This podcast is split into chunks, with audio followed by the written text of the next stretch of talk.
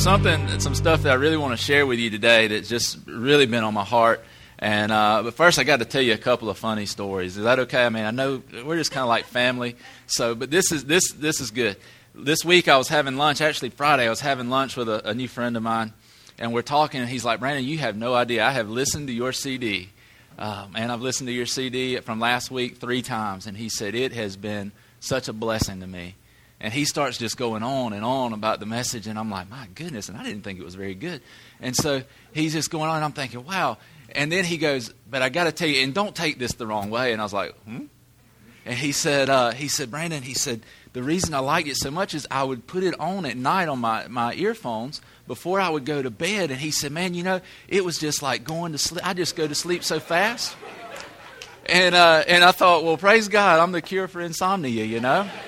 And you don't need Ambien, you just need one of my messages. So, and, and, so, Bo, I thank you for that. I really do. I appreciate that. And I, I have come to learn that, that Bo, God has sent Bo into my life to keep me in line. Because how many of you were here the day I told the story about the guy at the rec department that broke in front of me? Some of you were here, right? You remember this story that we were in line at Picture Day, which I'm sure was dreamed up by the devil, um, Picture Day, because you're trying to get to ball games. Everybody's in a hurry. And I'm standing there with my son, Dake, who is a handful himself at times when he's excited. He's got those energy. He's just running around. And so I'm standing there in line, and all of a sudden, we're right up there. I mean, like, we're there. This, this nightmare is almost over. And then this ball headed guy comes and he sticks this other son, he sticks this other boy right in front of me. And I'm like, what in the world? And man, I could tell he was worked up, and then I'm getting worked up. And wait a minute. Sir, is this guy bothering you? Sir, could you stand up just a minute, oh, sir? this is this is my new friend, Lloyd Hammond.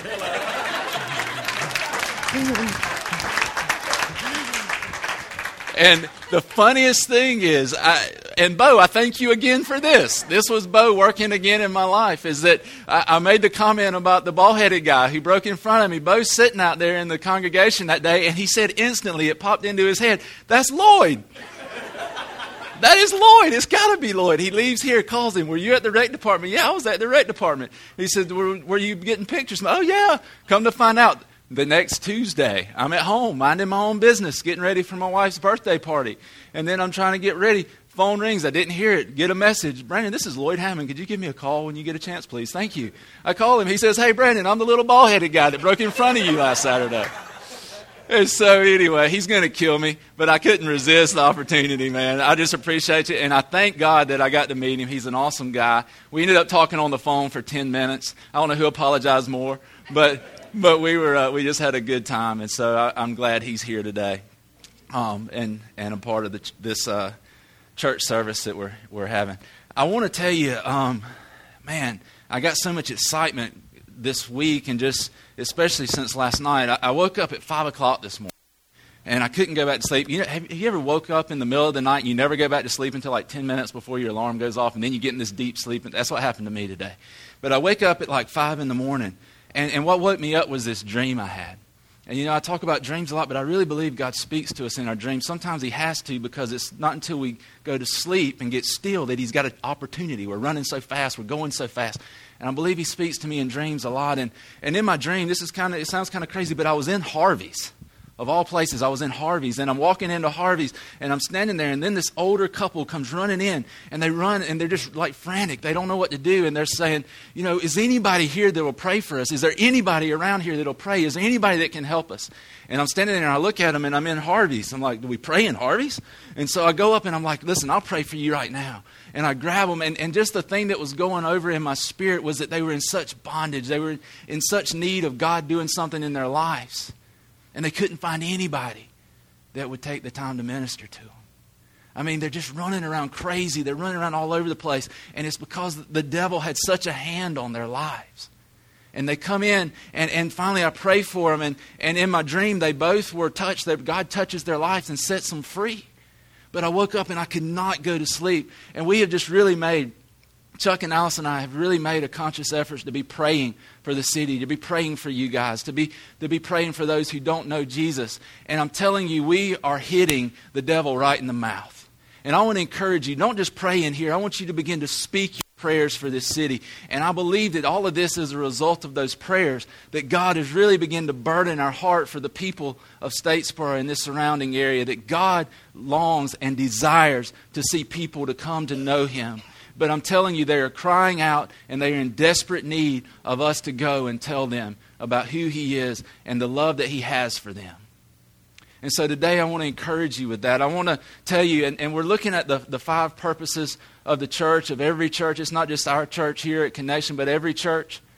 And we've talked about the first one last week, which was to worship God. Remember, we're, we're here to love God and love people, and love compels us to, and the first one was worship.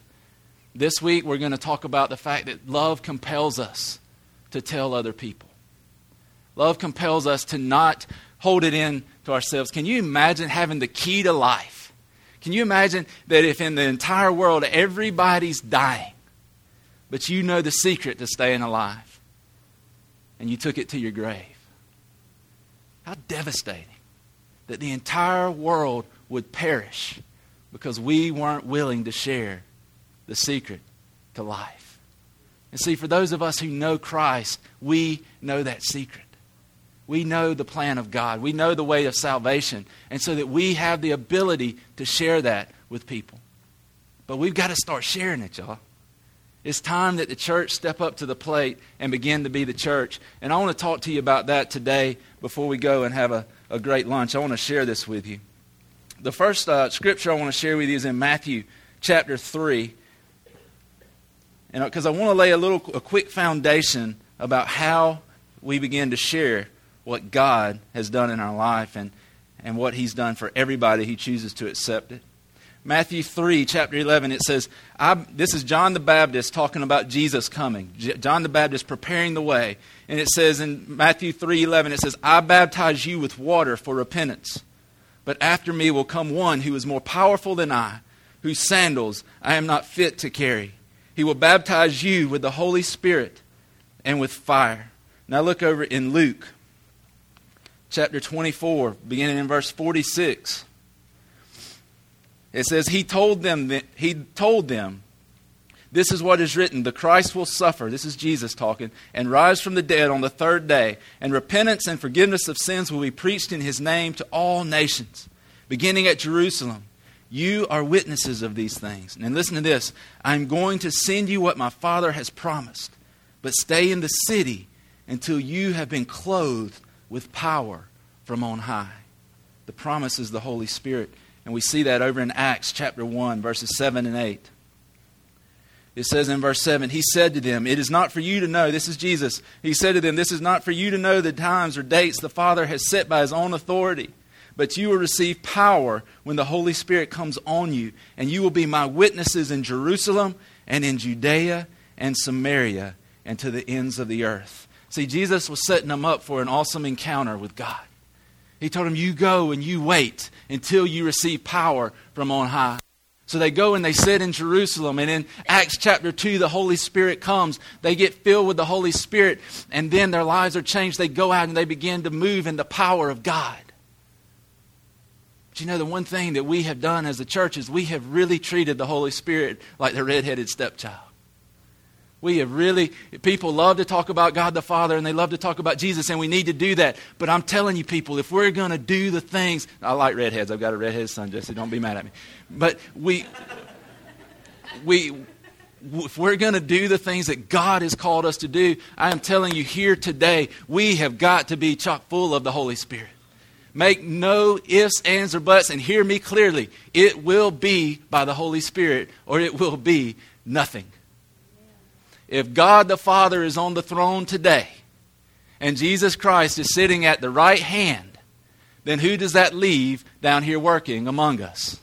The Holy Spirit. Do you know Jesus doesn't get mad if you talk to the Holy Spirit? He doesn't. When you talk to God the Father, the Son, or Jesus, you are ta- or the Holy Spirit, you are talking to God. And the Holy Spirit is here today to empower us to go and do the things that God has put us here to do. God's will is that none should perish, but we've got to be willing to go. We've got to be empowered to go. You know, Jesus didn't even start his earthly ministry until he had been baptized in the Holy Spirit. Think about that. He's dipped down in the water. He comes up out of the water. The Holy Spirit comes upon him. And then he began to move in power. The disciples had no clue about their purpose. They had no clue about what they were doing. They were just as they they had received Christ in that upper room. He said, "Receive the Holy Spirit," blew on them. But until the day of Pentecost, there was no power for them to go and to do the things that they were supposed to do. But after Pentecost, nothing would stop them. They began to move in ways that were unbelievable. They begin to do things that were way beyond them. And listen, people, God desires for us to do things that are way beyond what we can do. I promise you this whatever you think God wants to do through you, it's bigger. The Word of God says that, that He will do exceedingly and abundantly more than you can think or imagine. So, Ryan, whatever you're thinking you're going to do in Boston, you need to open your mind and let God out of the box so that He can do what it is He wants to do. Because I can almost guarantee you, you're thinking too small. And I'm telling you, as we're in here today, people, there are 26,000 to 30 something thousand people who are in this city who need to know Christ. I'm believing God for 10% of them. You can call me crazy, but I believe it honors God and blesses God when He begins to see that we'll believe Him for things. I believe we can make such a. Listen, I believe we are called here today, in this time, at this season, to transform a city, to transform a community, to link up with other churches and other brothers and sisters in Christ and begin to hit the devil square in the mouth. I am telling you, it, it is going to come. If we will humble ourselves and pray, then God will begin to move in awesome ways. And if we'll just come under Him and say, God, I can't do this another day without the power of your Holy Spirit in my life. You know, the thing is, we, we get saved and we receive the Holy Spirit, but do you know the disciples themselves, the apostles themselves, received the Holy Spirit over and over again? They received it in Acts chapter 2. In Acts chapter 4, they all got together because they were being persecuted. They were running up against obstacles, and they all get, gathered together and they prayed. And it says the whole place was shaken, and they were filled with the Holy Spirit that tells me that being filled with the Holy Spirit is not a one time occurrence. It's something that we need. We've got to be able to just come under that flow of God. And listen, it's not just a fountain that springs up in you, as in John 4, it is living water that flows out of you. In John 7, He wants you to be overflowing with the Holy Spirit so that we come under this and we begin to be filled with power. And I'm telling you, we cannot do this without power from on high. That's what Jesus promised. He said, I'll never leave you. I'll never forsake you. I will not leave you orphans. And so he gives us the Holy Spirit to go. Look at 2 Corinthians 5.14.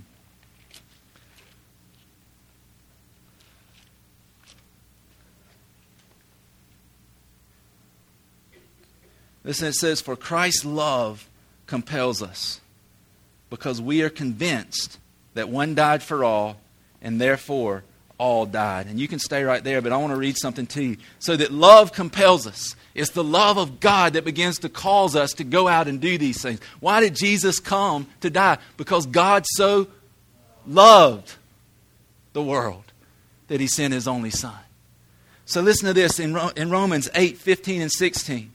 It says, For you did not receive a spirit that makes you a slave again to fear, but you received the spirit of sonship. And by him we cry out, Abba, Father. The Spirit Himself testifies with our spirit that we are God's children.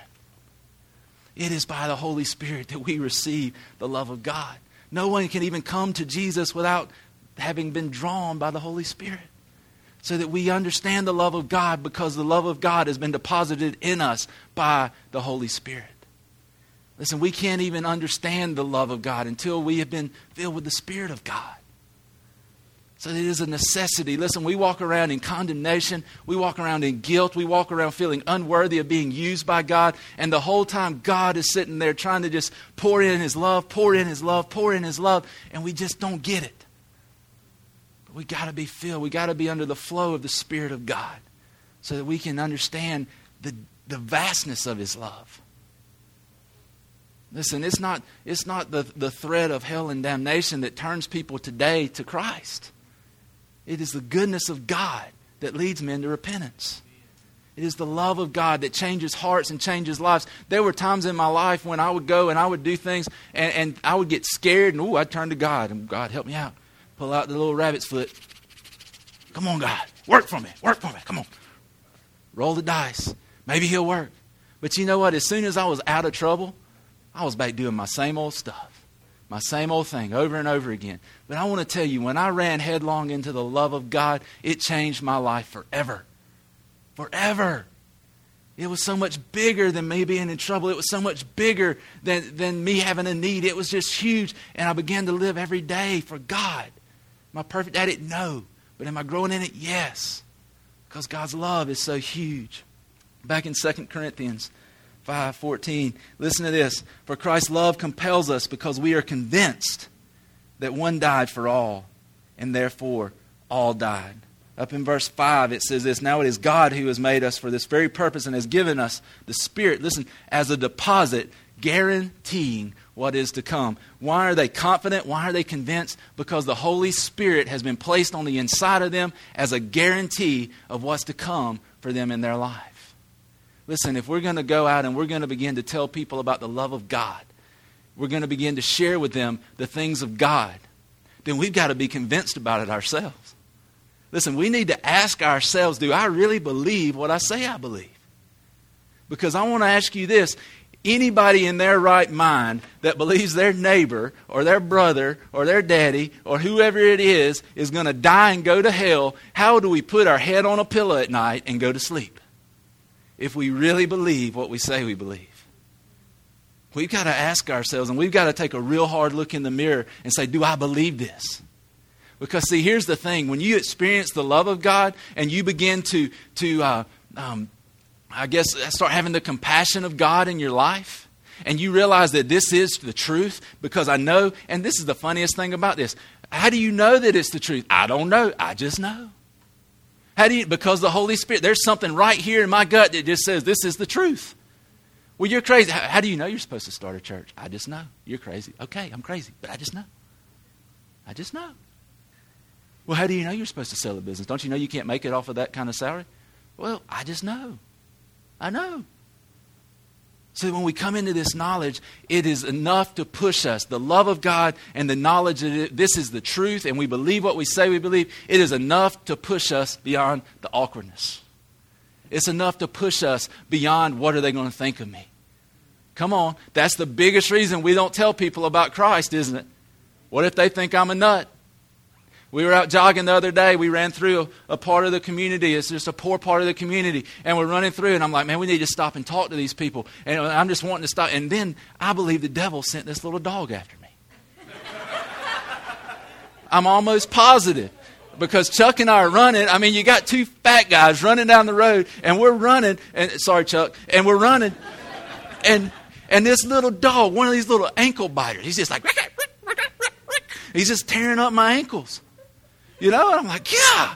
And, and, and so I just wanted to just kick him. And, and I really, like, I was trying to time it so a car would be coming by. Just kick him right out there. And I was going to go over and be like, get some of that, you know? But it's just, this dog just wouldn't leave us alone. But I, just believe, you know, that I would have stopped sooner. If, if I've got to get this in my own heart. Listen, I'm not just telling you, I've got to get this in my own heart.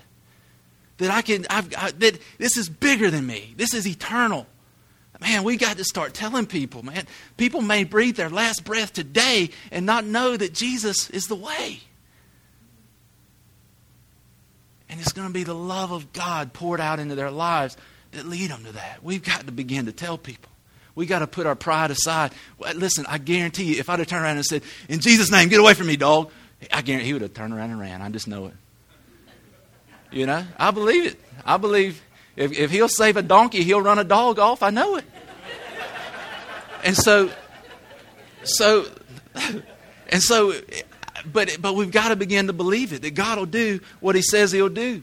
Listen, let's go uh, 2 Corinthians 5 5 through 7.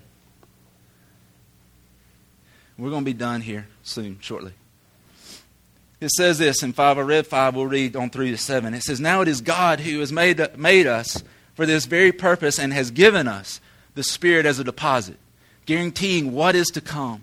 Therefore, we are always confident and know that as long as we are at home in the body, we are away from the Lord. Listen to this. So we live by faith and not by sight. Listen, we've got to realize that the Word of God, the gospel, is still powerful. We've got to realize that it still works today. That the Word of God is still living and active and sharper than any double edged sword. And that it penetrates to the heart and it cuts to the heart. But we haven't seen that. Listen, we sell God short because we haven't seen it work. Think about it. When's the last time we really saw people getting saved? It's, I don't. I mean, I've seen one or two, but I mean people really coming to the knowledge of God.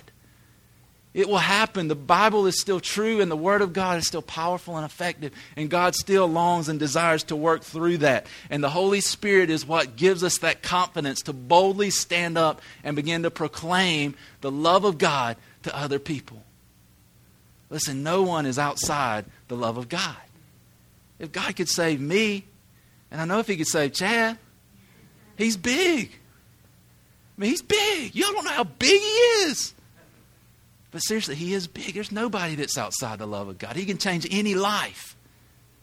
He can change any life that's sitting here today. He can change any life that's out there and set them free and heal them. But we've got to answer the call to go and begin to do these things.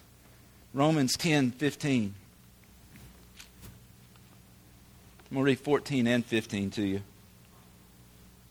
It says, How then can they call on the one they have not believed in? And how can they believe in the one whom they have not heard? And listen to this. And how can they hear without someone preaching to them? And how can they preach unless they are sent? As it is written, How beautiful are the feet of those who bring good news. And how can they preach unless they are sent? I tell you this you've all been sent. And you haven't been sent by me, you haven't been sent by Connection Church, you have, you've been sent by Jesus Christ Himself that it was Jesus who said, Go into all the world and make disciples of all nations, baptizing them in the name of the Father and the Son and the Holy Spirit. You have been sent. You are literally, when we are filled with the Holy Spirit, we are the hands and feet of Christ. You are the tangible evidence of Jesus in this world. You get that? That's just, it's hard to grab. But we are the tangible evidence of Jesus Christ in this world today when we're full of the Spirit of God. So that it's not Chad Wiggins walking down the street or Troy Meeks or Bo Davidson. It's not um, Lloyd Hammond breaking in front of people in line. I'm just messing with you. It's not, it's not, you know, me when, when I'm walking around Walmart mad. Especially on Sundays. But you go, it's, it's Jesus. We have to be the tangible evidence of Christ to people today so that we literally, filled with the Spirit of God, become evidence that He is real. And you have been sent, and you've been sent to tell the good news to people. And if you feel like I can't talk to people, then, then listen, God is the one who made you competent. If Moses could go do it, you can go do it. Moses had a stutter. Moses couldn't talk plain, but God still used him, and He equipped him with Aaron. And God will put people with you that'll go with you. God will put people in your life that'll encourage you. And you can go and do the things that God's called you to do. Last one. Then you can eat. Mark chapter 5. This is my favorite. Because if the body of Christ is lacking anything, this last point is what I believe we're lacking. And it's only by the Holy Spirit that we're going to get it back. Chapter 5 of Mark, verse 1. It says, They went across the lake to the region of the Gerasenes. When Jesus got out of the boat, a man with an evil spirit came from the tombs to meet him. This man lived in the tombs, and no one could bind him any more, not even with a chain. For he had often been chained hand and foot, but he tore the chains apart and broke the irons on his feet. No one was strong enough to subdue him. Not night and day among the tombs and in the hills he would cry out and cut himself with stones. When he saw Jesus from a distance, he ran and fell on his knees in front of him. He shouted at the top of his voice, What do you want with me? Jesus, Son of the Most High God, swear to God that you won't torture me. For Jesus had said to him, Come out of this man, you evil spirit. Then Jesus asked him, What is your name? My name is Legion, he replied, for we are many. And he begged Jesus again and again not to send them out of the area. A large herd of pigs was feeding on the nearby hillside. The demons begged Jesus, Send us among the pigs, allow us to go into them. He gave them permission, and the evil spirits came out and went into the pigs. The herd, about 2,000 in number, rushed down the steep bank into the lake and were drowned. Those tending the pigs ran off and reported this in the town and countryside. And the people went out to see what had happened. When they came to Jesus, they saw a man who had been possessed by the legion of demons sitting there dressed and in his right mind, and they were afraid. Those who had seen it told the people what had happened to the demon possessed man, and told about the pigs as well. Then the people began to plead with Jesus to leave their region.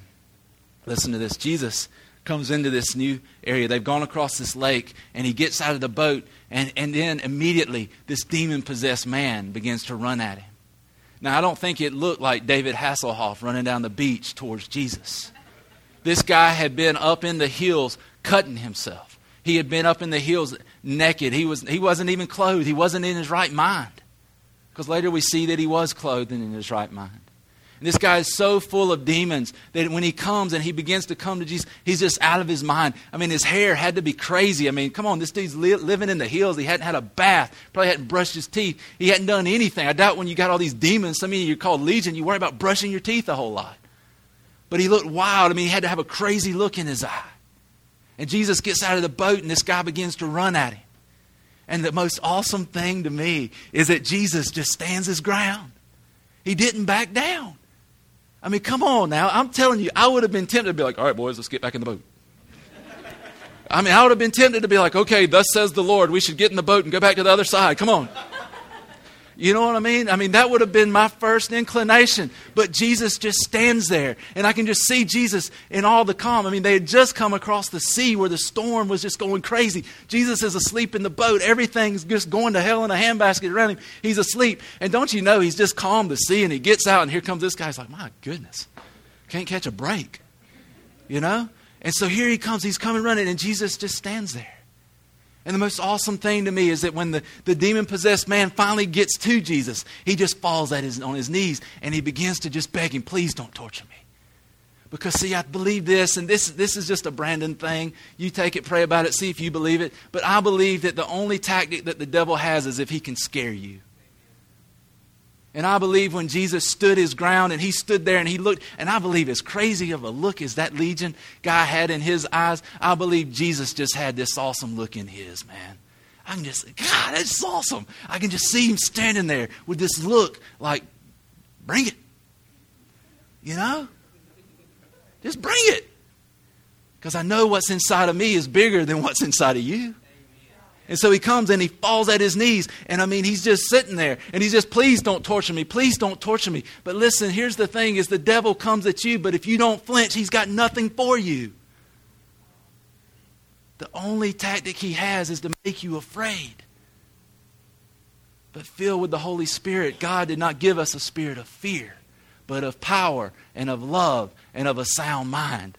Come on. You can look anything in the eyes when you're filled with the power of God. And when you're filled, listen, you are the hands and feet of Christ. You are the embodiment of Christ. When He commissioned you, He gave you authority to go. And so now that you can stand there and you can look the demon possessed man in the eye and say, Bring it. Because I know what's on the inside of me is bigger than what's on the inside of you. I know that when I look into this person's eyes and man, I can tell there's things going on in their life that's not right. I know that there's something on the inside of me that can help them. And there's something that'll rise up inside of you. And all of a sudden, the compassion for the person becomes greater than their issues. I mean, come on, this is the Son of God. This is God Himself. And He took the time to minister to a man that had so many demons that his name was Legion. And so we come to this place when we're filled with the Spirit of God that we can, we can begin to minister to people out of compassion, even when they've wronged us, even when they've done things to us that just aren't right. But it's all about the Spirit of God. It's about the Holy Spirit being all in you, filling you to overflowing. Legion came and he fell on his knees. And the most awesome thing about this is that at the end it says that they found him clothed, and in his right mind. Listen, if you think your life was messed up, I doubt any of you in here are so filled with demons that you're as bad off as Legion was. Maybe you are. If you are, we, we can deal with that too.